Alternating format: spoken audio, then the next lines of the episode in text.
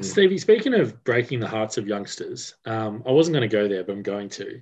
Oh Um, yes, I, yes. I, I won't tell the story myself. I'll let you tell it in your own words. But there was a, a warm up that we did one day out at Rupertswood many a year ago in the Resies. Do you want to tell the story? Oh, yeah.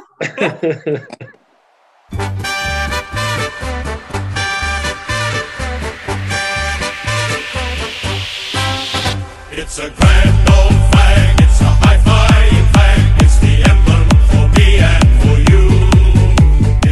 Week two of lockdown. Welcome to the Nodcast. As always, I'm Steve Mann. I'm joined by a very comfortable looking Sam Deegan. Deegs, welcome. Hey, Steve, how are you? Could you just looking like you just woke up there? Obviously, you're really settling into the COVID lockdown. Not Um, much to and there was always not not a whole heap. You're right. And uh, as always, Rob Mann joins us as well, looking a little more sprightly than Deegs is. Rob, Thanks, Steve. Yeah, excited to be here. Always am. Good. Thanks for the response within ten seconds of the question as well, unlike Deegs. Um, and to just carry us through the second of what's at least going to be three weeks off, um, we've brought out another of the big guns from the club to really just keep the podcast flying. Uh, this man is 270 game veteran, former captain of the Twos, um, former barman at around about 270 functions as well, or, or you know just made his presence felt on the door at many a 19s disco. I talk, of course, of club legend Steve Balloch. Stevie, how are you, mate? Very good. Thanks. Thanks for having me. It's uh, been exciting listening to you guys and uh, looking forward to what's ahead uh, on this uh, evening now. Very fortunate to get hold of Stevie. He wasn't. He, we've been trying to track him down for a few weeks. It's good to get him finally on board, and, and especially in a bye week where a little less footy content to talk about. Good to have Stevie on board. We've just got him right No, in the sweet spot. Now, the first time we tried to get you on, I'd say it was about a month and a half ago. You you had some dinner plans. Do you want to just talk us through that? Something Uh, more was- important than the podcast, obviously. It was a, a late notice, but uh, yeah, I got I got uh, the question asked, but it was my birthday uh, dinner night, so I uh, I had to make that with the Dale and keep her happy and and um, go out for some tucker. Fair I enough. So, you so you're Fair putting enough. your own birthday and your relationship ahead of the Nodcast. It's not a good start. It was uh, early days of the podcast. I wasn't sure how it was uh, going to be received. I wasn't too uh, wasn't too um, fussed about missing the early ones. So how do you how have you juggled it, Stevie? So you obviously been around the club fifteen years, more twenty. Oh, Well, how- I, I I've been at Mazenod since I was under 13s, under 14, so I'm I'm um, pushing past 20 years now. Yeah, so those two hundred and seventy games that doesn't even count juniors. So you played juniors here as well. no, I played juniors, but yeah, that doesn't count. And um, yeah, I didn't play any under 19s either. So um, I actually left left the uh, the club for one year after under 17s. I wasn't good enough to jump straight up to the under 19s and, and went to Mulgrave for a year, and then um, and then came back to Mazenod and started playing from the threes uh, the year after that, and that lasted about three games and pretty much twos ever since then. So did you bring the the Chamberlains across from Mulgrave? Is that how they got down here? Uh, I, I didn't myself. I, I didn't even know them before they before they got there. So um, Oh, right, okay. Because they were they were a Mulgrave experiment as well, weren't they? yeah, the, yeah, Kev was the uh, the coach for them for years down there, and and they had their en- ensemble. They uh, they all travelled over together. Yeah, nice. The um, Mulgrave Football Club has spat out a few that we've happily gobbled up. It sounds like over the years. Obviously, the man who doesn't like us talking about him, Treasurer Don Barker, former Mulgravian. We've, we've clearly their loss has been our gain over the years. Um, thing I like Steve, what year did you debut, seniors? Uh, it was I, I only played seniors for one year, uh, one season, about six or seven games, and it was under Ben Robinson. So early 2006. 20, 2006, yeah. Steve, the thing I love about you is that I reckon you were you were the ultimate resi before the ultimate resi was a thing. Don't you, do you reckon you sort of were a pioneer for that mindset and that um, way about going that footy? Oh, I think there was probably a few of us that just settled into our own little uh, unique clique, and and we just ran with it for years. And and because we we're there longer than most other people, and, and even the coaches, they just let us do our thing. And and um, and we just made the most of it and really enjoyed everything we did. I, I remember coming down when I was like 14 or 15, watching the games and the Resi like sort of halftime. Steve would be out the back having a having a dart, just prepping himself for the second half. We used to have uh, quite a few. Used to be over half the team that used to go out the back after after a game and and have a cheeky bad boy, and and then that's just slowly dwindled off over the years, and and um and you don't see anything. Yeah, I, they're I vaping. still, They're vaping. Well, Is that I yeah, I still uh, sneak off during the uh, during a training or during a game and, and have a cheeky dart behind the shed or something like that, and I cop cop a bit of grief off a few players and a few staff, and but uh, every every uh, every function without fail, we got a player or two coming up to me going, Stevie, can I grab a dart? Can I pinch a dart? so We might have to do a name and shame later. Who the um, who the serial pests are that you know take their footy quite seriously, but when it comes to a function, they're they're trying to um, bum a, the dart off you. yeah, it used to be pretty sneaky, and they'd, they'd come up to me and, and sneak it away. But these days, it's uh, just in front of anyone. They don't care. It's, it's all, all open slather. It, it's back in vogue. I, I remember when you talked earlier about half the team going out after a game. I was playing Resis through that era, and I'd basically be sitting in an empty change room by myself after the game, just you know, me and the trainer, him offering me a bag of ice while everyone else is out there puffing away, and there's a big cloud of smoke looming outside the window. So times have definitely changed. Who were core to that that era, Stevie? Which sort of players were in the ultimate resi heyday? Uh, I was, I mean, throughout the whole time, it was definitely me and me and Cam Rain. Um, Oh, yeah. We wouldn't, we wouldn't even take our boots off before we headed out the back. Um, but we had our our usual suspects were uh, Lukey Hawkins, Dave Maskell, Teddy McDowell. Um, a few of the ladies, the the Bambis and Clavos, would love to come out and um, and have a chat with us, and and sometimes people just come out to talk to us just because they knew we were going to be there. Kev, Kev King would roll around with a cigar, wouldn't he? Oh, Kev King, Kev King loved a little cigar, and he he loved uh, pinching a dart or two off us. That's for sure. who, who was over the as a sort of illustrious? Probably, I'd say, as, as someone who played the pretty much entirety of my career in the Resis, I'd say probably yourself and Hawk were the two Luke Hawkins, the two most synonymous Resis players. Who's the who's the best sort of not not someone who passed through, but just the genuine Resis player who played with over the journey? I reckon you're angling for something here, Steve. It's only me. It won't be me. Don't worry. I- I'd say eighty percent of my kicks were received from Steve, so he's not gonna not gonna bestow Yeah. that on me. The ultimate twos player would have to be your Cam Rain, who um Mm. who pretty much hardly trained, um, even in our successful years, hardly trained, and he could just rock up and kick a bag of ten uh, if he felt like it. So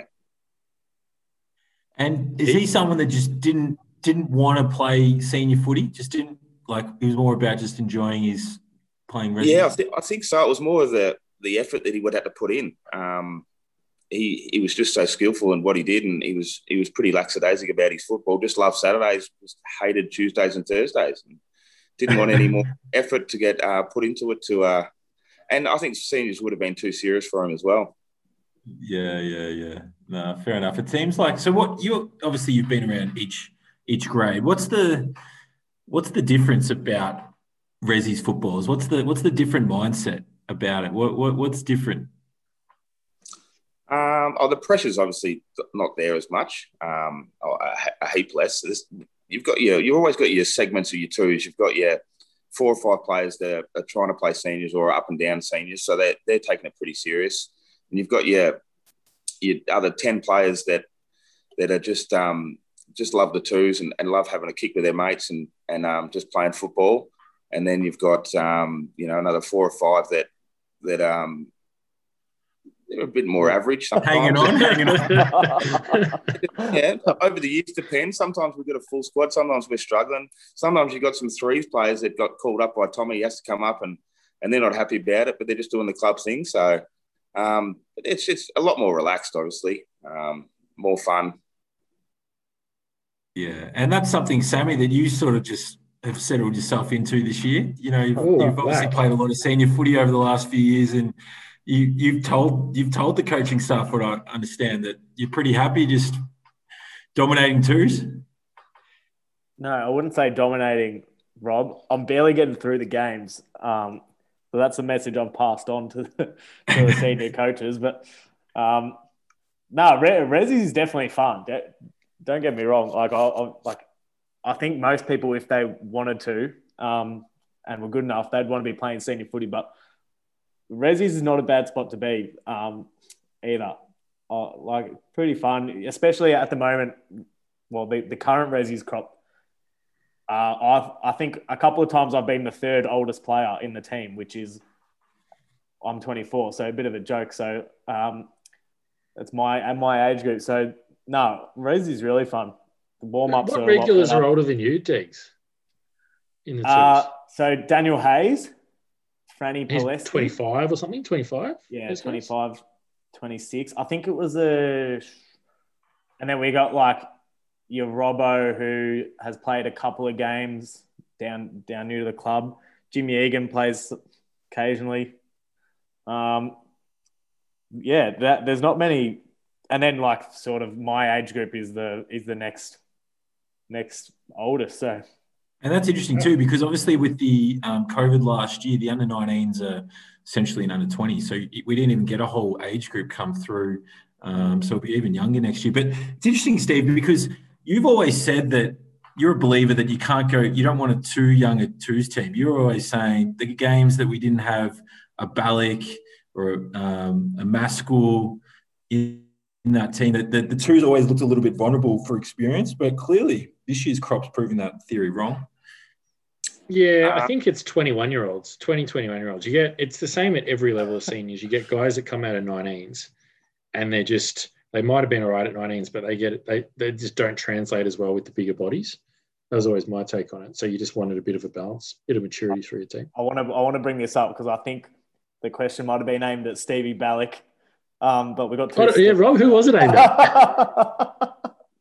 no, no, no, no. Both, both, both, both, both? a lot of experience oh, there, so I was interested to hear from both of them. I just thought two birds with one stone. Just throw it out.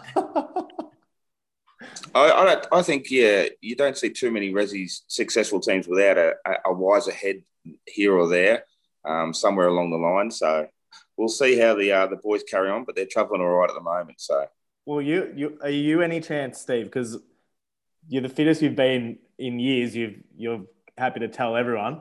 He's on the tuna covered. salads. Yeah, you got me covered easily at the moment. Um, are you a chance to to play a couple of Resi's games or? With the coaching and just a bit bit hard? Oh yeah, I don't think that the uh, the twos are, are, struggling anywhere near that much, and um, I've enjoyed a couple of twos games. The, the Sundays have been a very big battle, but um, the, the days have been good so far. And, and it's uh, no no tuna salad. I just I stick with the salmon. Rob, just some salmon. salmon. Sorry, sorry, something from the upper shelf. Smoked salmon is it, or just a bit of... definitely smoked, smoked salmon, smoked salmon pasta. So it's all good. Mm. Changing I, tack slightly, I have vague memory. Did you have your nipple ring ripped out in a football game once?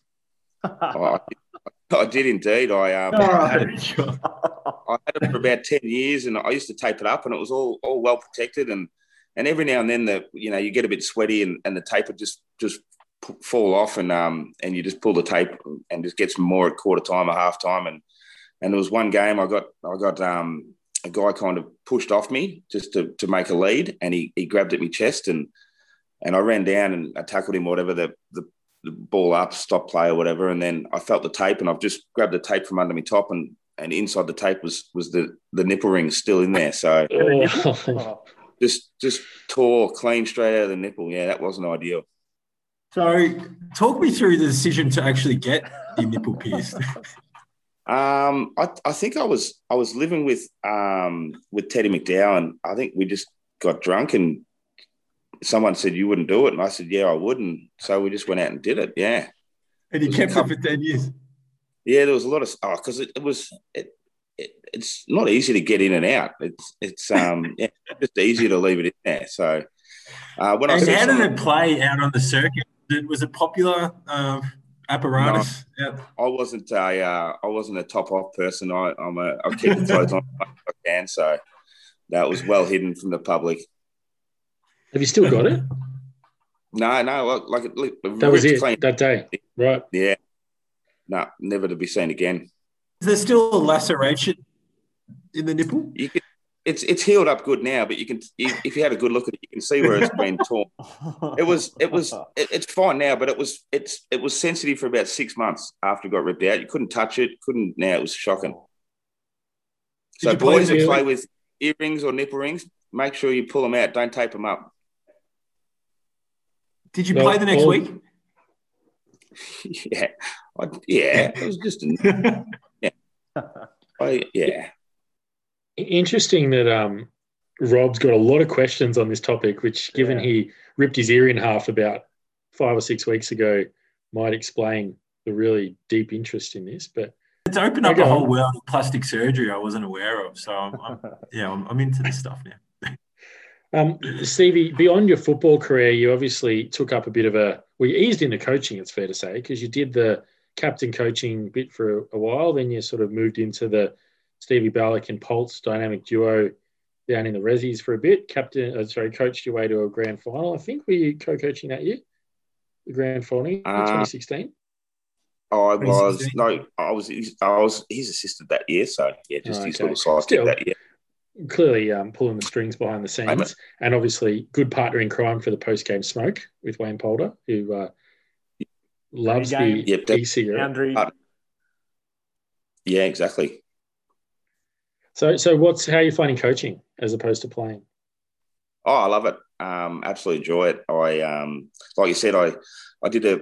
I started off with the threes. Did a tried to do a play player coach in the threes, and I think it was the practice match in the twos the week before our season started. I broke my wrist, so that made me um, a proper coach in the in the threes, not a player coach. And then um, yeah, went back to the back to the twos with Pulse and and had some fun there. And and then uh, couple of years ago, Dill Cousins asked me to step up and, and help out in the ones, and I was a bit unsure because I'm I'm a twos boy from from the days gone by. I like like having fun in the twos. Love going to the uh, the bowls club at half time, and um, and uh, I wasn't sure how I'd, I'd I would enjoy it, but um, I'm absolutely loving it more more so than than doing the twos, which I absolutely love. So um, it's been good, and I'm really Have enjoying it. Yeah. have you had to adapt your approach to coaching at senior level than at reserve level? Um, no, I don't think so. I think I think I think it's probably a little bit easier in the regards that a lot of the ones players, or all of the ones players, um, are wanting to do the absolute best. Like I said, some of the twos, some of them are there just to have a bit of fun with their mates, and and um and and they're not as fit, they're not, they're not as talented, and, and you know it's a big step up to play ones, and um and everyone's committed there, and and a, lot of effort's gone into getting there. So everyone wants to do their best and learn and listen. And you got a pretty talented group of players to work with as the forward coach. You must enjoy that. uh, I've got the uh, the easiest gig on the on the list there. As long as um, as long as one of them are firing, it's it's it's all all systems go. So you can't get into too much trouble down the forward line. Have you got any tips for a guy we've got on the podcast previously, who's a who's a goal kicking coach in the in the girls, and has, has basically butchered the season in terms of the accuracy as a fairly successful forwards coach? Is there anything you've got for Jake Charman? You might be able to just take him under your wing. I think he's just got to keep his head up and, and not listen to the uh, the pundits too much. As you as you've seen in the last couple of weekends in the AFL, it's it's um goal kicking is a bit of a, a fine art at the moment, and um look, we can uh, direct players and, and set up structures and systems, but we can't kick the ball for you. So any any flack coming your way, um, Jakey, just uh, beat it off, mate. It's uh it's not your fault. Chin up. Wise words. Uh, Good to see the coaches sticking fat as well. Um, now we, we did. Uh, sorry, we, we're kind of hammering you with questions in the early part of this episode, but I do have another one for you. Um, we we spoke a few weeks ago on the podcast following your return to football when you played in the threes, and we we had a narrow win, and I described to the listeners the last thirty seconds of the game, um, which which ultimately resulted in you having a shot. Can you just talk us through? There's we're a goal up with thirty seconds to go you're playing in the back line and you decide now is the moment to just make a break for the wide open spaces of the forward line to try and get in the end of one. Just talk us through the rationale and the how the play worked out.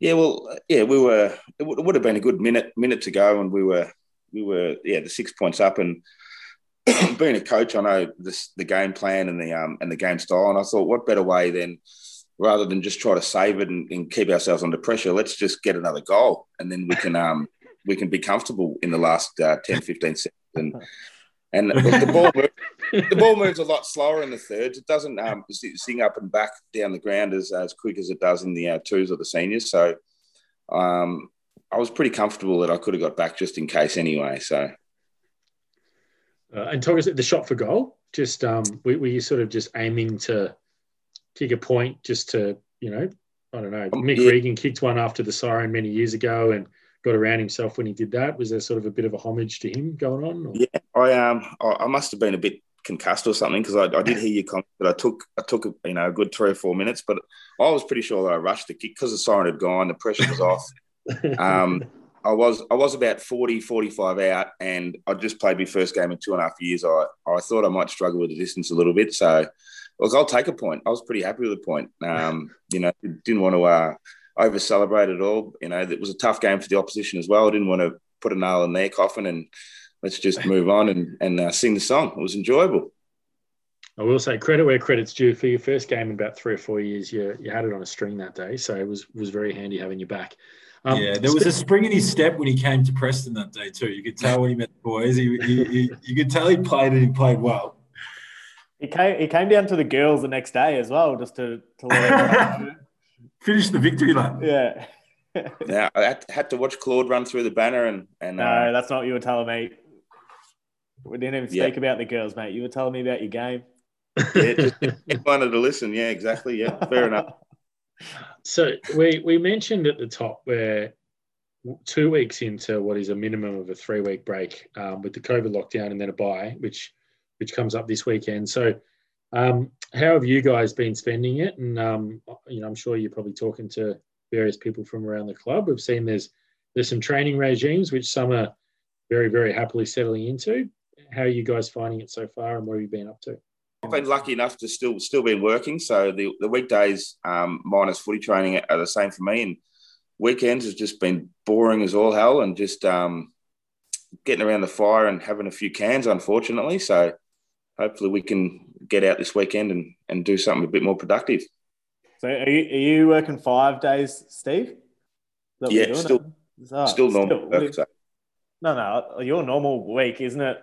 Just Tuesday, Wednesday, Thursday, and then you take your annual leave Monday, Friday to play a bit of golf. I do try to uh, I do try to take an RDO whenever possible for, for a round of golf, and over the last couple of years, it's been a, a lot more. So I've got a few sick days banked up, luckily. So, so what's the handicap at these days, Steve? Uh, I'm tracking at just over nine at the moment, so not going too bad. Through winter Well, has well. anyone got that at the club? Anyone? Oh yeah, there's um the, the new boys at the club, Matty, um, Matty Robinson. He um he plays off plus plus two point eight, I think it is at the moment, and um and like he said, he uh he's pretty sure that his missus Like can India is off similar too, isn't she? Yeah, they they both play pennant for Metro, and and uh there's a big daylight between uh, me and them, that's for sure. But all the boys have been getting a bit of golf. Deegs, we've played a Yeah, golf together, haven't we? Yeah, we played. We played. Yeah, I know. Uh, I thought you might bring this up, Steve. I know you. I played one round with you, and you did hit a hole in one. Oh, Um, Oh, what? which is yeah. I was I was going to bring it up at some point, but Steve's tried to bring bring it up for me. But yeah, that Yeah. was the Talk us through it. Come on, surely you can't skim over that. Well, talk us through your hole in one from your perspective, Sam. I'm interested. from my perspective. Yeah. Right, well, um, we were we were playing. So we're on the fifteenth at Keysborough. Um, I was on the phone trying to book grand final tickets. So we, I think we led a couple of groups through, but we, we weren't playing in a comp or anything. It was just a, a so were, were we? Or maybe we were. Uh, no comp. No, so yeah, just a social 18 with Mitch De- and Jackson D'Angelo. And Steve's had his hit, and uh, like it's kind of hard to explain, but it's a it's a really long hole. It's a 200 meter par three, and it's hard to sort of see if the ball's gone in. So Steve hit a ripper shot. It looked we saw like the the ball rolling along the green, and then it disappeared, and we weren't sure if it rolled off the back of the hill or in the cup. I think two of us were, were thought it was a hole in one, and two, Steve was like playing it cool. Nah, nah, nah. It's rolled off the back. Rolled off the back. But I think me and I can't remember who it el- who else it was, but two of us were pretty confident that it went in, and then I think because I was on the phone, we let a, a group of two through, and they went up to the green and, and saw yeah. You've ruined his moment by making. Oh, no, hang on. I just finished my phone call. Oh, he's pretty happy. Pretty happy. They happy. didn't With it. pocket his ball, did they? No, you got what did you get? You got something made up, did you? Know from the club? Yeah. I've got a trophy. Got a trophy from the uh, from the club, and and that was probably one of my best rounds of golf I've ever played. So I- I've been talking it up to Mitch and and Sammy for a few weeks, and then I came out and did that. So I was pretty happy with myself. That's amazing. Is that your only hole in one? Only. Yeah. yeah. just the one. How did Oh. You can you? retire. You can retire. You can give up golf happy once you hit a hole in one. That's the Steve's had a goal. Uh, Steve Mann's had a hole in one as well. And I pretty much did up golf, to be honest, after that. I've barely played since. Um, thankfully, I a similar experience to Stevie by the sounds of things in that I did it at a hole, the fifth at Waverley Private. Um, good news was I did it in a tournament. So I got all the big rigmarole and on the honor board and everything, but it was a hole where you can't actually see the hole, if that makes sense. So I didn't get to see it go in. And I got very lucky actually because all four of us in the group hit the ball really close to the pin. And we got down there and there were three around the hole and one missing.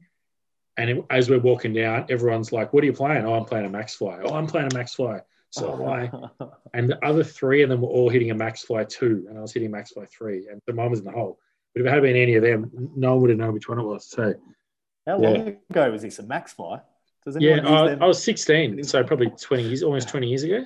Yeah, Steve was pretty stoked to put a trophy next to his under 14's best team man. So he was pretty happy when he came home and had another trophy to put on the mantle.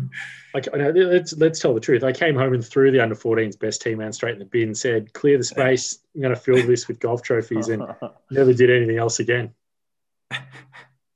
We're due for a hit though, Steve. I reckon. Um, there's been a bit of talk as well about a, a Mazenod golf day. Um, Ooh.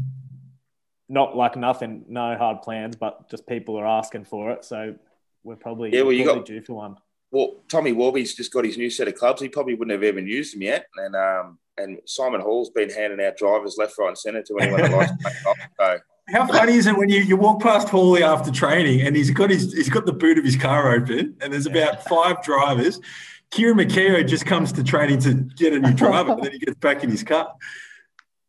When I, I bought I bought my set through Hawley, and funny you say that. I went, went over to Hawley's car to pick him up, and Kieran McKay is walking past. Dude, I don't know if you saw it, Steve, but he he's opened my driver box up, and he's like, I haven't even touched my new driver yet, and he's pretending to swing it on the road. I was I've never been so filthy. Um, Yeah. Lucky lucky he didn't didn't hit anything, but I was I was getting very nervous. I'm actually in the middle of some tense negotiations to buy Tom Warby's old clubs. So we're we're sort of um, yeah, we're messages going back and forth trying to land on the correct price. I, I, I'm I'm skeptical to buy secondhand clubs. Last time I borrowed them, um, the four iron broke the first shot I hit for the day. So I know that he got it patched up, but I don't know how if I can trust him. So we're in the middle of tense negotiations at the moment. How do you hit him, Rob? Well, funny you should ask that. Um, I had I don't play golf often, but one day out at St Andrews, we played. Um, a few of us went away for the weekend, and it was Josh Milling, myself, head to head with Nick Thomas and Tom Warby, both good golfers. Um, I didn't do much for the first 17 holes, but um, we were one behind on the 18th. It was um, we is it Ambrose? So you take take a shot each, sort of thing, and you pick the best. Um, for the 18th, we kept Joshy Muling in the. I said, just stay in the cart, mate. I've got this one. So hit the hit the first, hit the second, hit the third, putted it in, and then pushed it to a playoff. And then I told Joshy to stay in the cart again and uh, birdied it. And, but for the rest of the day, I didn't do anything. But um, yeah, a couple of good holes, but doesn't really make me a good golfer. Good memories. What have you guys heard about the the rest of the club? Is there? I've seen uh, Liam Sherlock just out there three or four times a day, just smashing out a workout, which is which is great to see. Clearly spurred on by the motivation we gave him on the Nodcast. Are you you hearing much of guys that are just smashing on the track? Because it is a three week mid season break. is almost a little mini preseason if you really. Well, the sessions that Webby's put together. He does a great job. They're they're pretty tough. Um, I'm still nursing a bit of a sore hammy from a couple of them, so it's it's not easy work. But it's great to see Liam doing it. But um, it must be tough for the coaches to sort of sit back and think we've just got the team where we want it. The twos are absolutely flying. The the ones um, had a great win against Hampton and three on the trot. Must be tough sitting back and thinking, um, you know, when are we going to be back playing footy and are the guys going to come back in good nick? Yeah, exactly. up- It's oh, sorry, Deeks. No, no. You go, Steve. All right. Yeah. Um. Yeah. It's it's interesting. It's eh, just like your, your preseason before the break of Christmas, and then come back again. You, you do a four week block, and and then you you try to set a, a program for the for the next month off, and um, sometimes you know who's going to do do the hard yards, and and um and and sometimes who's not. And I mean, it's it's hard this time of the year as well because it's it's getting pretty cold now. The last couple of nights been pretty cold and windy, and to get out and run around by yourself is a lot harder than running around with 30, 40 blokes getting your fitness up. So good work to the guys who've been doing it. And I know I've, um, I've been leading the way in the threes where we've got a bit of a side group, and I, I went for a run day one. Just got the screenshot of the old Strava, and then just uh, every day I just paste that same screenshot back in the group just to motivate the boys to get the work in. So That's what um, is his name Gronkowski or something from the NFL did for his new club. Is that? Am I, yeah, yeah, know- Gronk, yeah, Gronkowski. Yeah. Didn't he? Didn't he? Wasn't he given a, a training regime to do? And he took seven t-shirts, seven different t-shirts, did them all in one day, took photos in each, in each t-shirt, and then didn't tu- didn't do another session.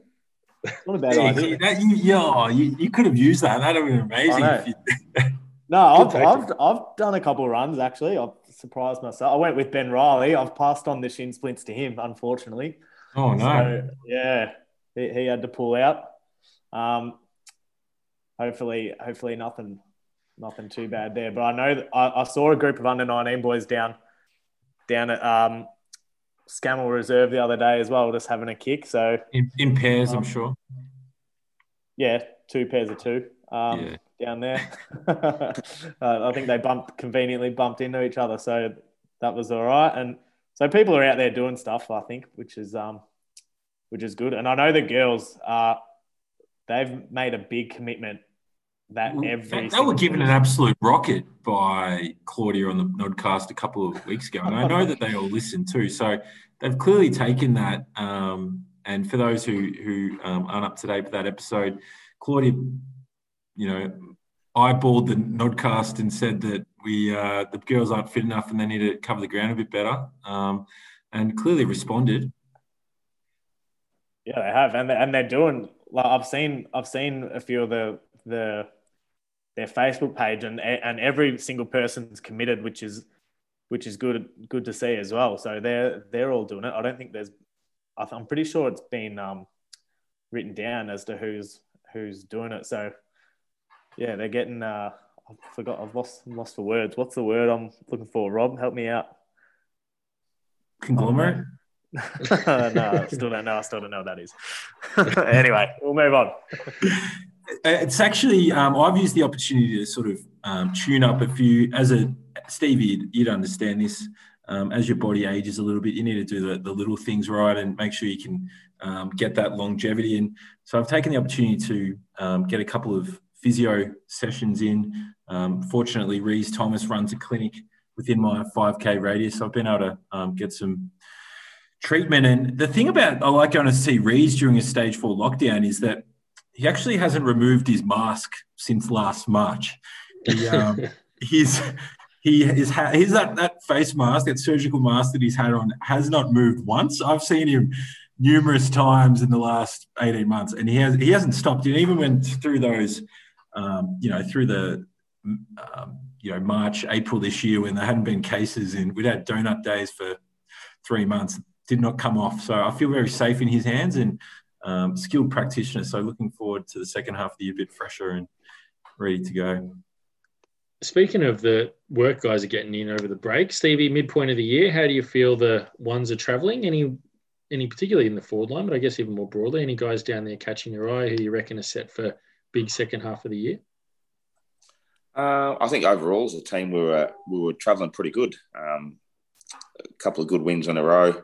Obviously, a couple of the bottom teams, but we gave them um, we gave them a, a, bit of a pacing, which was which was good and and, and what we wanted. Um, and then a, a, fantastic win just before we went into lockdown. So we were we were really looking forward to the challenge of Ormond, and um, and then Old Mentonians the week after, which we would have been pretty confident getting a, a win in that one, and and then pushing us right in the mix for the for the bottom of the four again. So um, yeah, like you said, disappointing to where the breaks come, and um, and then hopefully we can keep this momentum going when we uh, come back and play a few of the top teams again.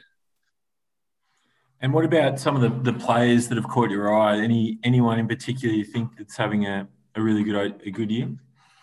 Oh, obviously, um, the new recruit uh, Sammy Michael. Um, he's been pretty um, dominant in the middle. Even if he's he has a bit of a, a more of a quiet game, he's an absolute bull and um, and just throws his body around and, and really makes a difference to that team. Um, Warby back the last couple of weeks has made a big difference. Um, Ryan Lavery played his absolute best game last uh, last game we played, and he made a big difference. And um, I've been uh, yeah pretty lucky with the forward line. Uh, we mix it up a little bit here and there, but um, all young, all keen, except for Coves. He plays young though, and um, and uh, goal goal kicking spreads been pretty um pretty around moved around the the group and makes pretty hard for the defending teams to play. And then we get Big Mac coming in playing down there. He's getting his hands to a lot of the balls. So second half of the year, he'll be taking a few more marks. And and Pete Pete Rosanides loves throwing three people around and letting Pooch pick up the scraps. So it's good down there. It's interesting you mentioned Pooch because he's he's one of our favourites and someone in our um, pre-season preview that I uh, identified as someone who's going to have a big year. Talk us through coaching um, Nick Buscuzzi. What, what, what, do you get with him? I, I get a lot of nods, a lot of smiles. He's very quiet. Um, it, it, took a, it took a good year before I, I, I figured out if, if he didn't like me, if he thought I was an idiot, or if he's he's just quiet. And and uh, I think we've got a little bit of an understanding now. We get along pretty good. So um, he's he's one of the most ad, agile and, and fleet-footed players I've ever seen. He's um, he's that quick to to fall over and and and get up facing the other way. And um, on his day, he he cannot be stopped at all. He's very dangerous. He knows where the goals are. He's a, he's a good finisher, isn't he? And uh, I've got an interesting, um, a little funny thing on on Pooch a couple of years ago when he came up for his first game from the 19s, and um, we were, I think it was out at Hampton Rovers, and he he had a bit of uh, accuracy trouble early on, and I think it was three quarter time, and and he was he, he looked a bit down in the huddle, and, and it was a close game, and I said, keep your head up, mate. You've you've done well. You kicked two goals. And he said, no, no, just one. I said, no, no, you've kicked one six, so that's two goals. So he, his first senior game, he kicked one goal, six, and uh, and uh, absolutely tore him apart in his first ever I game. think we lost by a point that game as well, didn't we? Yeah, it was pretty tight, but uh, yeah, he's, he's just grown from that, and and he's um often often running. Mm. Stevie, speaking of breaking the hearts of youngsters, um, I wasn't going to go there, but I'm going to. Oh um, yes, I, yes. I, I, won't tell the story myself. I'll let you tell it in your own words. But there was a, a warm up that we did one day out at Rupertswood many a year ago in the Resis. Do you want to tell the story? Oh, yeah. so yeah, we're out out in Rupertswood, which is a, a bit of a hike. Um, sometimes it can be a different uh, sort of people out there, but we're out out in the, in the middle of nowhere. I think it was the, the original Ashes ground for the cricket, but uh, we're out in the middle of nowhere. Yeah, yeah, we're, we're doing our warm up and um, we're in the, in the two, so it's obviously pretty early, and we're all spread out 20, 22 blokes spread out, just doing our stretches on the ground. And there's a little kid, would have been, oh, I don't know, five to seven, and he was an opposition supporters kid or players kid, and and he's in our huddle, like we're all just on the ground doing our stretches, and he's inside, just walking in between our legs, like a coach. He's just walking around and he's looking at people, going, "You suck, you're crap, you."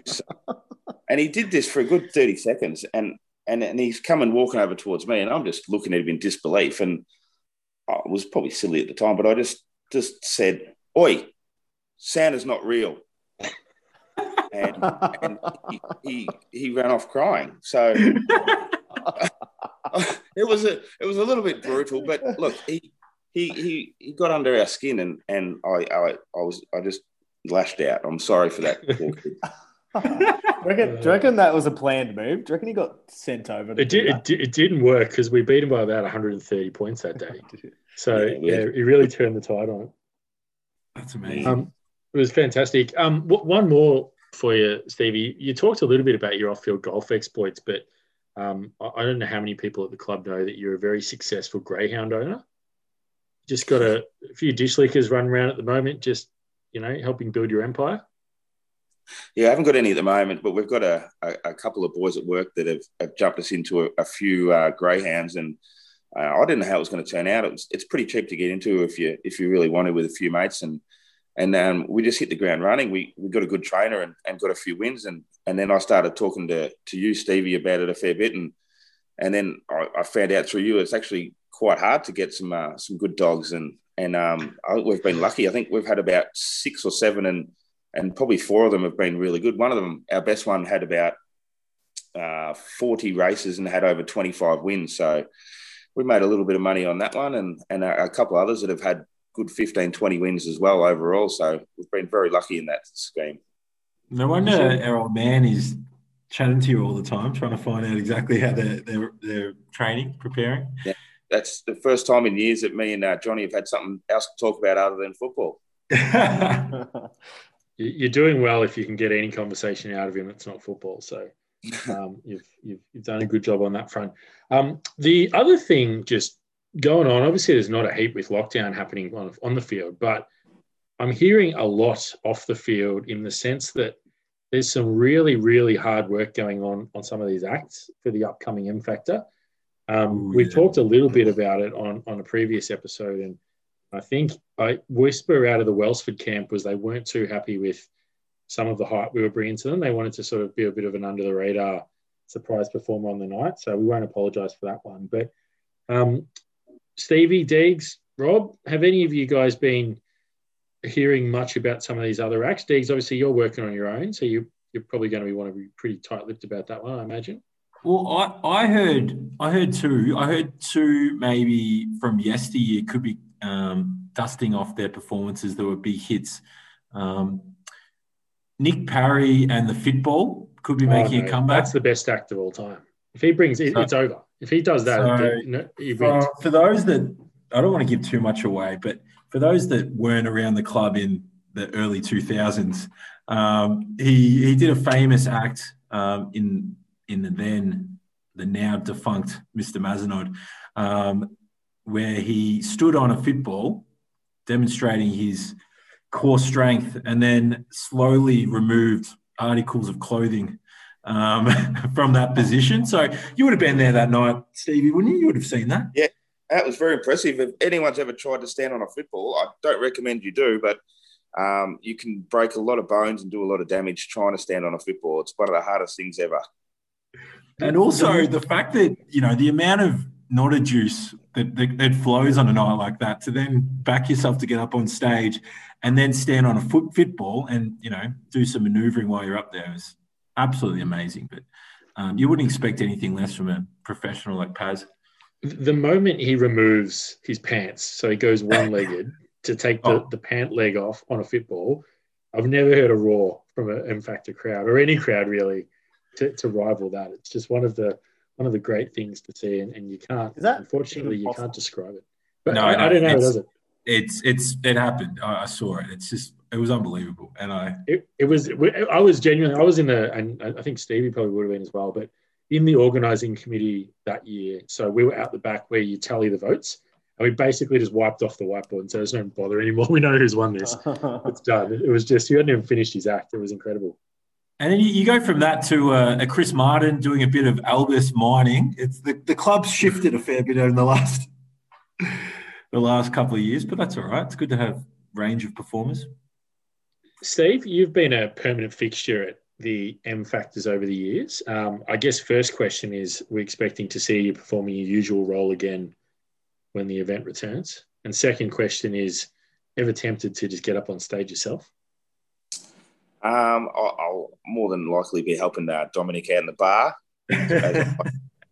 Um, I'm glad that one slid under the radar, but it was uh, many years ago now. I, I did a waiter for a year So Oh um, yes, that one that one slipped under the radar, which is good. And um, nipple uh, in at, act- the point, at that point in time. Nipple ring Sorry, in. so- Nipple ring in. I was a, I was a late late um late you know, call up, but um when I was living with Benny Chamber, he said we're we're, we're short a waiter, and and lucky I was in.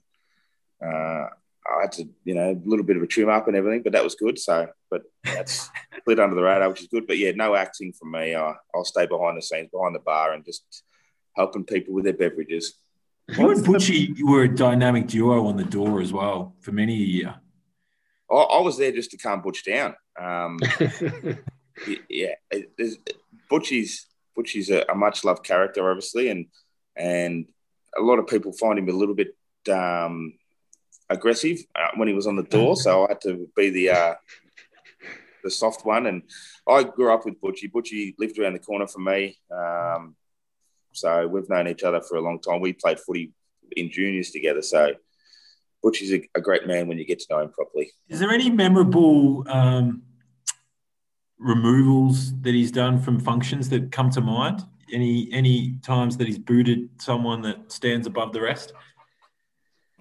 Um, oh, nothing's been too outlandish. There was there was one one night, very vague details, obviously, because I um, I partake in the beverages while I'm doing my duties, um, just to get into the spirit of the day. But he there was a fight once where um, it, I wouldn't call him jumped, but he he got um, a lot of people offside when he was trying to throw someone out, and there was four or five people pushing him and pulling him, and people falling over and. I don't know what happened in the end, but he wasn't happy and he was just angry with everybody. So just don't upset Butchie if you see him. It's just easier for everyone. But he can he best- changes he can change his mood so quick because he can be like that, but then next minute he's got all the cowboy shots lined up ready to go for everyone. So Yeah, you can't uh, take the cowboy out of Butchie, that's for sure. No. He's uh, it gets him back in his happy place. are you gonna um so I, I think you said you're not gonna partake, but what's the best act that you've seen um from an M factor? Maybe one that you can probably actually share.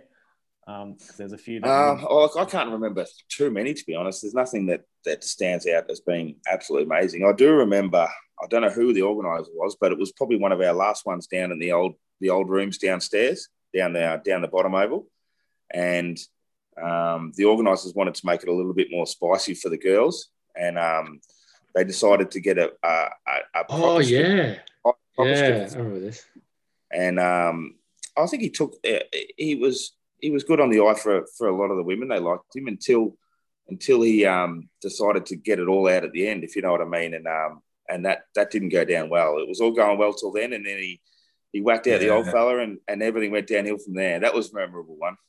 It was like the. It, That it was, was a long like time the. ago. That was a long time ago. It, it was a long time ago. I, I was there, and it was like the you know the old western where someone walks into the bar and the piano player stops and the lights come on and like just the whole thing just it just that was it. It was like all right, everyone, we're going home. We've called your parents, sort of scenario. it's a changed format now, though, which is, oh, which is vastly That different, happen. which is great. We're, Yeah. we're, we're, we're into the modern era. I've heard a, I've heard a couple of rumors. Um, yeah, I like. I guess I guess they're rumors. I'm trying to encourage a few- few people to to get involved, but I was having a chat to Ben Riley. Sounds like he might come up with something. Um, maybe with his with his buddy Hazy. oh, nice. That'll be uh What what sort of what sort of act would they go for? Don't give anything away, but would it be a a dance, a Mate, I song? Would it be an don't act? I don't know what they would do. That Maybe like a maybe like a I'll big just- poetry. it'd be good to see, wouldn't it? Yeah.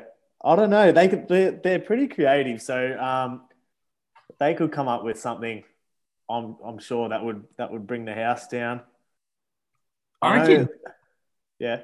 I reckon they'd be good. Or and maybe like Will would have a little cameo as well. Maybe a bit of like yeah, um, that's a good idea. maybe like a stunt double for Daniel or something. You don't really quite know exactly who it is. Yeah.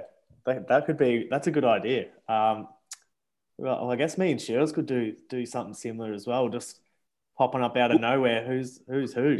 The old, It's a The- single. the it's a single prestige. act, but really, if there's you like the prestige where one of you's in one corner It of the room, bounces the the other one's ball. walking He through catches- the yeah, yeah. Um, there's a few others I did here. I can't. I've forgotten off the top of my head, but I know.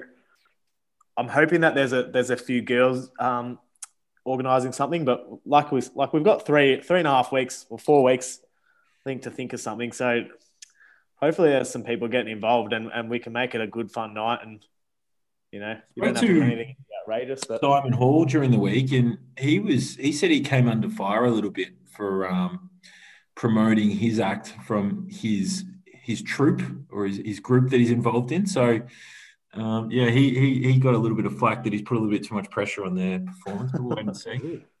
I'm still yet to believe whether he's going to turn up. Um, you, you just never know. I, like I've never I've never seen him at a function. I've been I've pestered him and and he just doesn't turn up. So if he comes and doesn't act, I'll be absolutely uh, over the moon, surprised. Have we got Um, the paddies? Surely Zave and Gussie will come up with something. yeah, Trump little trumpet Some The music. band. playing. It's perfect for the band, isn't it? We got to get a band going. Steve, you're a, you look like a drummer. I reckon you could be a drummer. Steve Balloch, I'm talking about. You you like um Jimmy Beams, and I feel like you'd be good behind a behind the. I'd be, I reckon, a drummer. I reckon he. I did drumming lessons in Right, school for about one semester, but uh, yeah, that didn't last too long. It's it's pretty boring playing drums, to be honest. did um, I remember an act where Ben Chamberlain he he had the cymbals. Um, Oh, that was good. Yeah. So maybe if he got he got them back out, um, and he could sort of just play a, a little cameo role in just a little bit of an homage to yesteryear, that'd be nice. what about you, Rob? What about you? I, I know ever since I've sort of been around the club and involved, you've been one of the hosts. Um, but I haven't Rob's seen competed. you partake. So Oh, have I've. I've competed. I have competed. I 2011. Um, so I probably was what 22, um, and came runner up. Um, unfortunately, I um, got a one of my mates at the time, still really close mate, um, Stevie Chris. Um, he famously was the unanimous winner and very good dancer, un- uncharacteris- uncharacteristically good dancer considering um, he's played football. And yeah, he was a big fan. And one of the few M Factor performers or, or winners to um, then get asked to perform the next week at a hens night. So he got the he got the call up.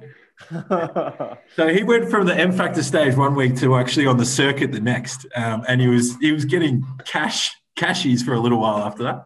I, Rob, I like that you say you, you put your second place down to unfortunately Stevie Cruz partook. I think unfortunately there was a talent component to the night, which is what undid you, because your uh, your rendition of the um, Ten Things I Hate About You song was uh, probably it was actually quite good, if not for the fact that you had to sing it. And singing voice, as we've discussed previously, Yeah, is probably not your best strength. So No, that's true. That was actually uh, an era where we did a group dance. Um, so all the contestants did a, a dance together. So that was all the single ladies. So we had the had the the stockings out, and the, um, the we had a choreographed dance um, designed for us, and yeah, it was it was a different time, but um, yeah, I- good memories. And then was on the was on the waitering circuit for a, a number of years there before MC duties. But um, I'll be I'll very just- happy to maybe nestle into a bartending gig in my twilight years, like Stevie has. I've just thought of, of of one of my favorite acts of all time. It just just came back to me. You would have been there, Rob.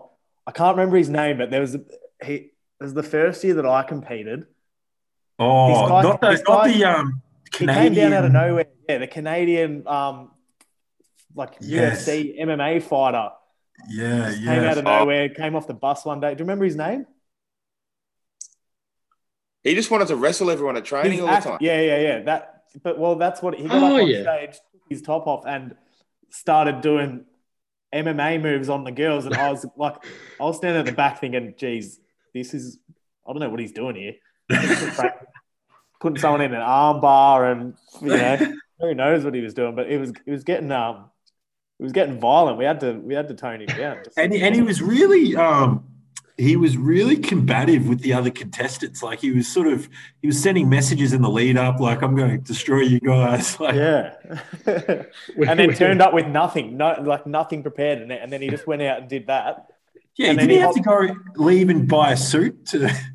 Oh, I don't know. He, he that was he was I don't know where he probably listens. To be honest, we haven't seen him since then. Did he play any games? I reckon he maybe played a, a thirds game, maybe. Yeah. I remember him training a lot, but yeah, He that just was. rocked I remember- up. Yeah, he rocked up on the bus one day and then got back on the bus, never to be seen again. that was an I remember Tommy Ojuaz had a really good um, performance where he, he was sort of dressed in like an abundance of balloons. Um, and he went around the room popping the balloons in, in different ways. It was it was amazing. I, I've never seen anything like it. The Yeah, Tommy um, has been involved for a while. He, he's a good. He, he'd be a good one to get back involved in an act. Yeah, Um, he was real creative. Have you, have you seen him on the piano? Yeah, unbelievable. Unbelievable on the piano, yeah. Yeah, Beethoven. He's, he's coming up with. I'd like to see. I'd like to see a group though. I think. You know, I, I think a few of those younger boys um, and girls could could really like a you know even 10, 10 plus, just a big choreographed Like an group dance, Yeah. something. You know, a choir, even just something out there, bit of fun. I feel like uh, Tommy Odroaz on the keyboard down in the mob just to give a bit of backup to Gus Paddy's trumpet wouldn't go astray. The either. So, synthesizer. yeah, just to, I reckon we're, we're starting to build a bit of a, a not a band at the moment. Um, you, you've you've you've raised the thought, which we might have to come back into a future episode, but we've talked about a lot of the good acts, but maybe some of the absolute ones that have fallen flat uh, might be a topic for a future episode. But look, let's move it along. Um, Rob, your I don't know why we've just started calling it yours, but it seems to be your segment now. The uh, the, the weekly topic. Um, doing it a little differently this week. Yeah, I, I really sort of want to take the opportunity to sort of pick Steve's brain a little bit. He's been around the club for best part of 30 years, it sounds like. So um, just to just to get a bit of a best of list from him um, in a range of areas because he's he's obviously someone that's watched a lot of footy, um, played a lot of footy, but also rubbed shoulders with some of the the probably the the, the less notable um, performers at the club would probably get the job done in, in different areas. And, you know, he's always got his ear to the ground about what's going on. So I suppose I'll start off with the, the more straightforward one, Stevie. The, the best player you've seen at Mazenod in your time? Um, best player, most consistent best player overall, I'd probably say Nick Mann. Okay, yeah. Baz, mean, obviously the, the, the tractor.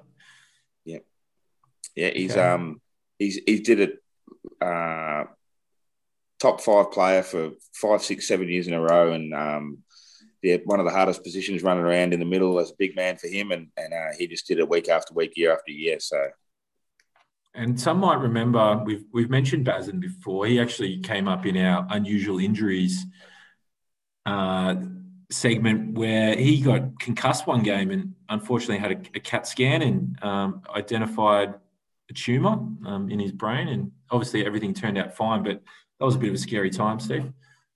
yeah, he's he's like I said, he's a he's a big man. He's six foot uh six foot two and he's he's he was pushing probably 95 kilos plus most of his career. That's why they call him the tractor. But yeah, he copped a few big knocks, and yeah, I remember he he did have that uh, that bad case where he had a, a couple of spots on the brain where they uh, they uh, end up disappearing, which was good. And I think he came back and played a little bit of footy after that. But um, yeah, I saw him in his, in his early days, and he was very impressive. And the best goal kicker, maybe you might have already mentioned him, but is it, um, Mike? I don't want to preempt your answer. Oh, well, yeah. I mean, in, in a two sense, definitely Cam Rain. Um, he, he could do it all day long. I think he probably four or five years, he's kicked 80 plus goals in a year. And we, we play 15, 16 games a year. Um, so, in a two sense, definitely Cam Rain. Uh, seniors can't go past Chummer. Uh, he Yeah, he's um, exceptionally skillful and and and he kicked a, monster amount of goals over his career in the seniors in the forward line, and he just did it naturally. It was good to watch. Best coach you've seen at Mazda? Best coach I've seen would be Ben Robertson. Two or three Okay. years back, back in that in that early period.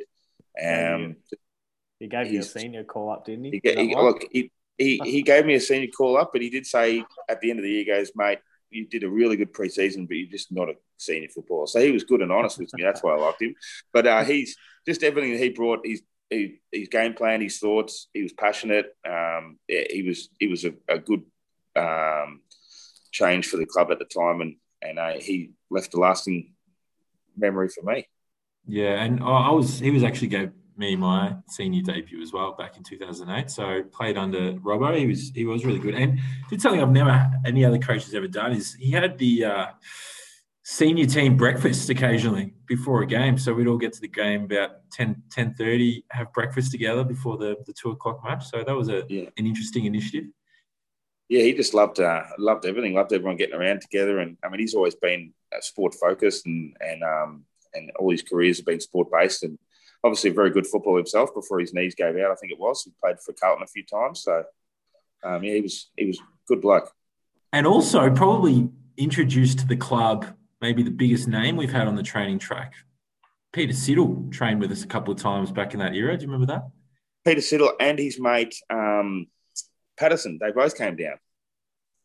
That was uh, that was Who, James that was Pattinson. before he was working for Victoria, and that was before they hit the uh, international stage. And and uh, apparently they were both. Oh, Peter Siddle's a Haileybury boy, um, but they weren't allowed to play footy. Obviously, they wanted to have a, a couple of runs in a practice match, but Victoria wouldn't give them the clearance. And then after a couple of pre-season sessions with us, Peter Siddle went on to be a bit of a superstar. And Pato's still going now. Turning point. And he, he'd bring a bag of bananas to training with him as well, which I thought was a bit strange. I, th- I think he was still eating meat and uh, drinking booze back then, so that's why he was. Oh, was lot he? Did you catch him out the back for a quick dart? no darts, unfortunately. I think he was into the. I think they um, Peter Siddle was into the darts as well, wasn't he? Drinks and darts. That's why Possibly, possibly. Maybe. no, would have fit in. Would have fit in. What about toughest player that you you've seen? Uh, toughest. Um, uh,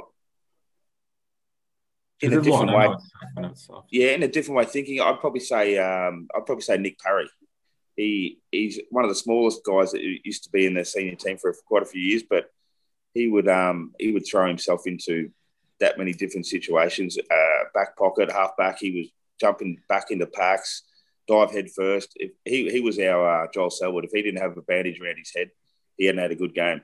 Yeah, and I know, and I know we shouldn't joke about it, and we've talked about it before the, the sort of the how much more aware we are of concussion, but he pretty much slept the the last half of his career um, after getting knocked out each week. yeah, he was uh, he was he was uh, yeah, it's silly some of the things he did on the football field. He courageous, but um, yeah, just looking at it, you just go, Struth, what are you doing? He's putting his body on the line for sure. I don't know if I mentioned this, but in the 2011 uh, first semi-final, first final we club had played in for a number of years. I think it was Paz's last senior game. He went back with a flight and took one of the best marks I've ever seen. Got knocked out in the process, um, and as a young sort of you know player trying to get the ball moving quickly, I, I feel bad about this, but I, I I may have tried to pull the ball out ball out of his unconscious hands and play on. Lu- Lucky it was pre-camera back then. Yeah, that would have been a good one to watch. Yeah, So- no, I feel bad about it. But the umpire called me back, luckily, and the Hey, came Dino, out. But so, so that was his last game. So the last time he touched the ball on a last football senior field, game, last senior it game. ripped Yeah. out of his hands. I think talking to Paz since, he said that, nah, good decision. It's all about the team. Got to do whatever you, whatever it is to win. But yeah, I do feel a little bit bad about that one. Any other questions for Steve, guys, that you've you've noticed? A few best ons? I would like to know when um, your mate Matty Boyd's coming down to the club to play. You've been promising it for years. Um, he'd be really good to just slot into the seniors, wouldn't he? Um, for the back half of this year. And I think push age profile, we probably have to find a spot for him in the threes. I think. He um look, I, I, I'm I'm. I'm glad to call Matty a, a mate, obviously with the with the Bulldog link up and everything like that. But um, I, I was never like best mates with him, and he was good mates with a, a couple of the other boys. And he came down to a few functions when he used to have a few jimmies and everything. But yeah, he's he's over in Perth now doing the um, doing the uh, the Freo Dockers assistant coach. So he's he's on a good wicket there. And look, he's if, if he did come back to play footy, he's, he's one of the fittest men you've ever seen. He's uh, he's got a, a very good physique and uh, he loves his pipes. And um, yeah, it'd be good to get someone like that back there. And what about your? Um, so we were sort of speaking about doppelgangers before, me and Sherrills, and I guess the two Hazies look pretty similar. But your doppelganger is Mick Fanning. Um, the the Australian He's had a few over the years. I don't know. I reckon. Yeah. Well, the, your current Facebook profile picture is Mick Fanning, and it's it's it's a very good one. Who, who else have we got?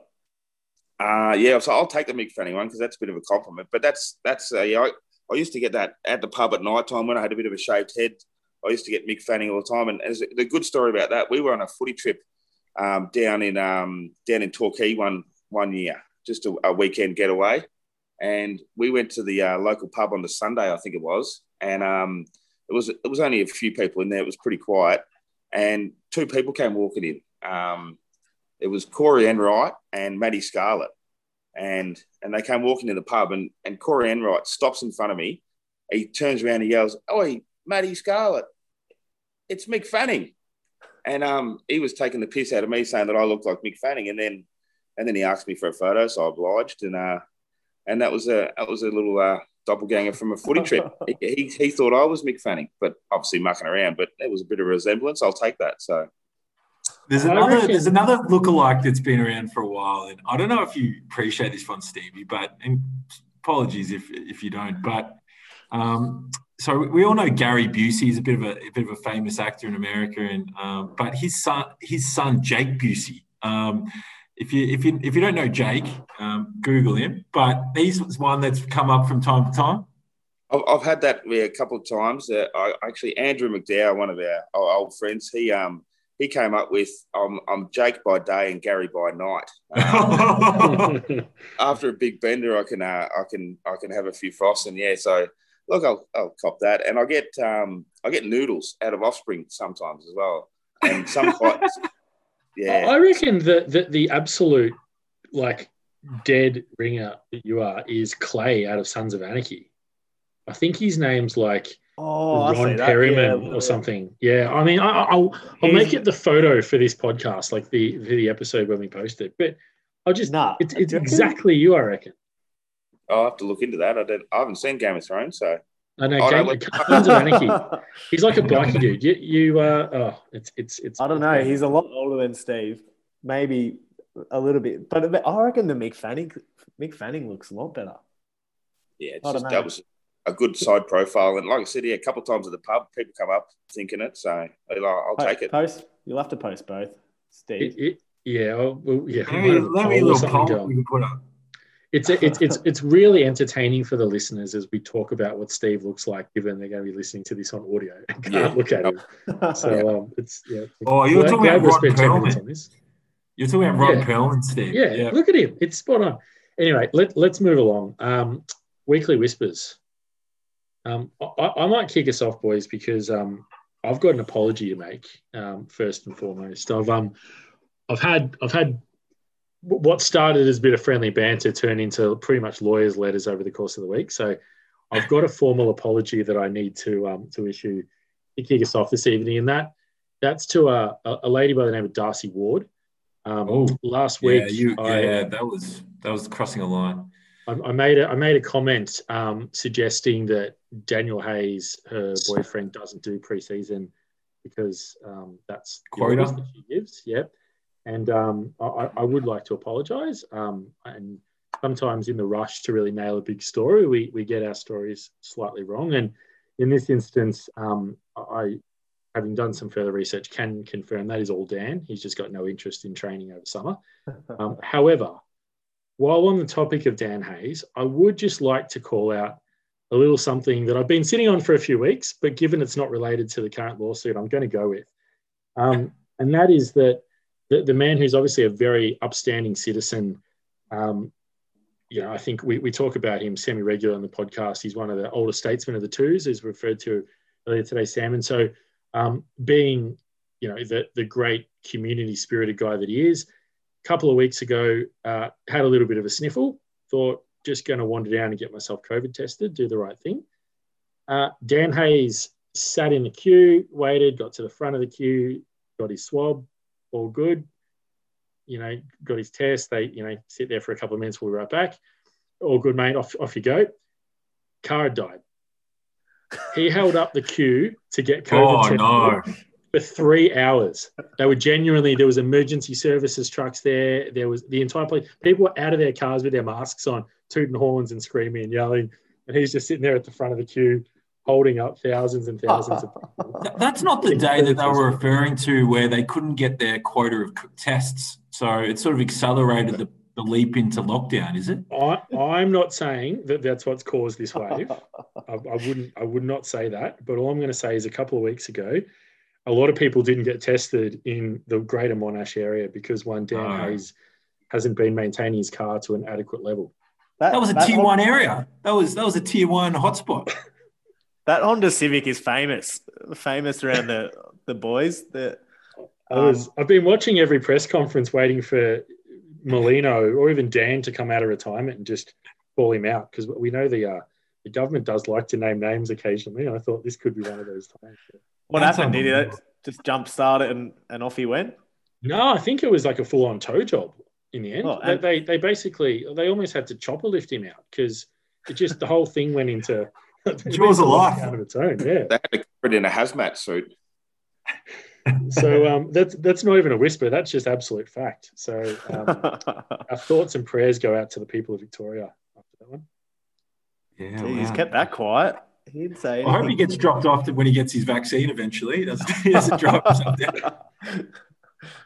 Could still be there. No, haven't heard from him. Um, I've, I've just heard from the lawyers. Anyway, that, that's that. So that's my my uh, first entry for the week, and, and of course, Darcy, um, humblest apologies again. I've got a little whisper actually. Um, so my understanding that against Hampton, there was a number of AFL scouts out at Central Reserve to, to scout one of our players. Um, so they all, you know, there's a, a big contingent. Um, I think even Marty McMahon might have cordoned off a little bit of turf for them to stand from and, and sort of give them access to watch the game. And yeah, t- they come down to, to watch Mac Andrew, you know, big strapping ruckman, um, showing a lot in the first part of the year. Um, at the end of the game, a couple of coaches, Steve, you might be able to comment on this, went up and sort of asked them what they thought, and they got the wrong Mac. They they thought that it was Mac, his younger brother, um, was playing for us that day. That's actually in the NGA, but um, they it turns out that they got um, McQuaid Andrew wrong. So um, yeah, there's a few there's a few AFL scouts that feel like they've lost um, a good opportunity to watch the last game of footy before the lockdown and last game of footy before the mid-season draft. Um, they spent it at Central Reserve um, watching the wrong Andrew. So uh, watch this space. Maybe he's, he might have shown a bit that day, um, but especially under the tutelage of Stevie. But yeah, a few few AFL scouts a little bit unhappy with the the miscommunication. You got got any whispers for us, Steve? Um, nah, look, I'm I'm going to play uh play a straight bat on that one. I'm a I'm a bit of a confidant now. I'm, I'm you know I'm a I'm a s- senior. wow. Five, five years ago, we would, this would have been a four-hour episode as you just divulged everything you'd ever heard in your life. You just life. got to play your role. Play your role. And before I had a different role. Now I'm a confidant. You know, players come to me. I um I look after them. I take them under my wing. Um, I get the best out of them, and you know, and this just proves that they can they can be honest with me, and it's all going to stay in house. Uh, Well, I'll, I'll go. I don't believe Um, that one, Sam, yeah. I've I've got one. It's it's not really a weekly whisper, but it's a whisper that I've heard about um, Steve. So Ooh. as as we all know around the club, Steve Balloch is is a big romantic. Um, I heard that you might have look on his face. yeah, he's agreeing. Um, I heard you might have just so you, you've had a, a girlfriend, a partner for for a number of years, and you decided to to propose just sitting on the couch. next to her, just tilt, turned the head and said, "Hey, you want to get married? Yes, sweet." Suck down a few more jimmies. Uh, is that any truth to that? Uh, I, I wouldn't. Uh, I wouldn't claim it to be that that low key. Um, I had have had a, a, partner for a long time, and we did get engaged. Um, Congratulations! I, thanks, thanks very much. I got is this recent? Is it? No, so so start of last year, I started organising the ring. I got a ring made up, and that took about three or four months. You know, very romantic, custom made, and and a lot of time effort gone into it. And and I'd planned to do it um, around her on her birthday, which was August, and um, and turns out we were in the middle of lockdown during uh, during August. So I, I had the ring for for about three or four months, um, just sitting in the back room and trying to hide it, and and I just look. We've been together about seven, eight, nine years, I think, something like that. So I didn't want to prolong it anymore. So I did um, end up popping the question in the lounge room, nice and casual, and um, but I, I did get off the couch and, and get down onto one knee for the occasion. So so uh, she was nice. happy in the end. There you go. Good, uh, good work there, that's, though, Deke. That's, that's, a bit of Brad, Brad Kovac on the way to training. That's there's got a bit of that about it. Yeah, at least I spent the night, uh, the evening with her. Um, yeah, coach just handballed the ring off and uh, went off for footy training and said, "I'll catch you later." Oh, I don't need dinner. I'll get some at the club. Yeah, don't worry. He's going to hey, spend uh, the rest of his life with her, so um, true. Very. the next two hours probably not that important. I, I, feel like in lockdown as well, your options are fairly limited, so it's not too bad. Um, a former player of the club, Adam Norman, who a few of you guys would remember, he did the old proposal at breakfast, mouthful of Weet-Bix, just slid it across the table. We reckon uh-huh. kept eating. Well, she yeah. just sort of said yes, and they just got on with their breakfast. Yep. He'd be under the pump at the moment, Adam Norman. He looks a lot like David Teague. So he'd be getting um, interviews left, right, and centre, I reckon yeah, he's a, he's a Melbourne supporter, so he's not all things are going poorly in his life. In fact, he's um, we get we're going very down a rabbit hole here because he hasn't played for about eight or nine years, but he is loving life. Some of the messages you see from him of homeschool, it's just him laying on his deck drinking a beer, and the kids just in the background at a table or something. So he seems to be. It's worked for him. Clearly, the the formality of the proposal does not correlate with the success of the marriage necessarily. So good luck to him. Good luck to yourself as well, Steve. Yeah, Thanks it's interesting to see Sammy asking the questions around engagements. I reckon recently moved in with uh, research. Any any other whispers, boys? Nah, not. Oh. Hopefully, hopefully out of lockdown and um, a few things will start happening again. But yeah, a few whispers will start up on the training track when we get back to it. Hopefully. Yeah. Well, what do you reckon, Stevie? Will we big session plan first up with from the coaches? You guys have been probably hitting well, putting your heads I'm, together, thinking.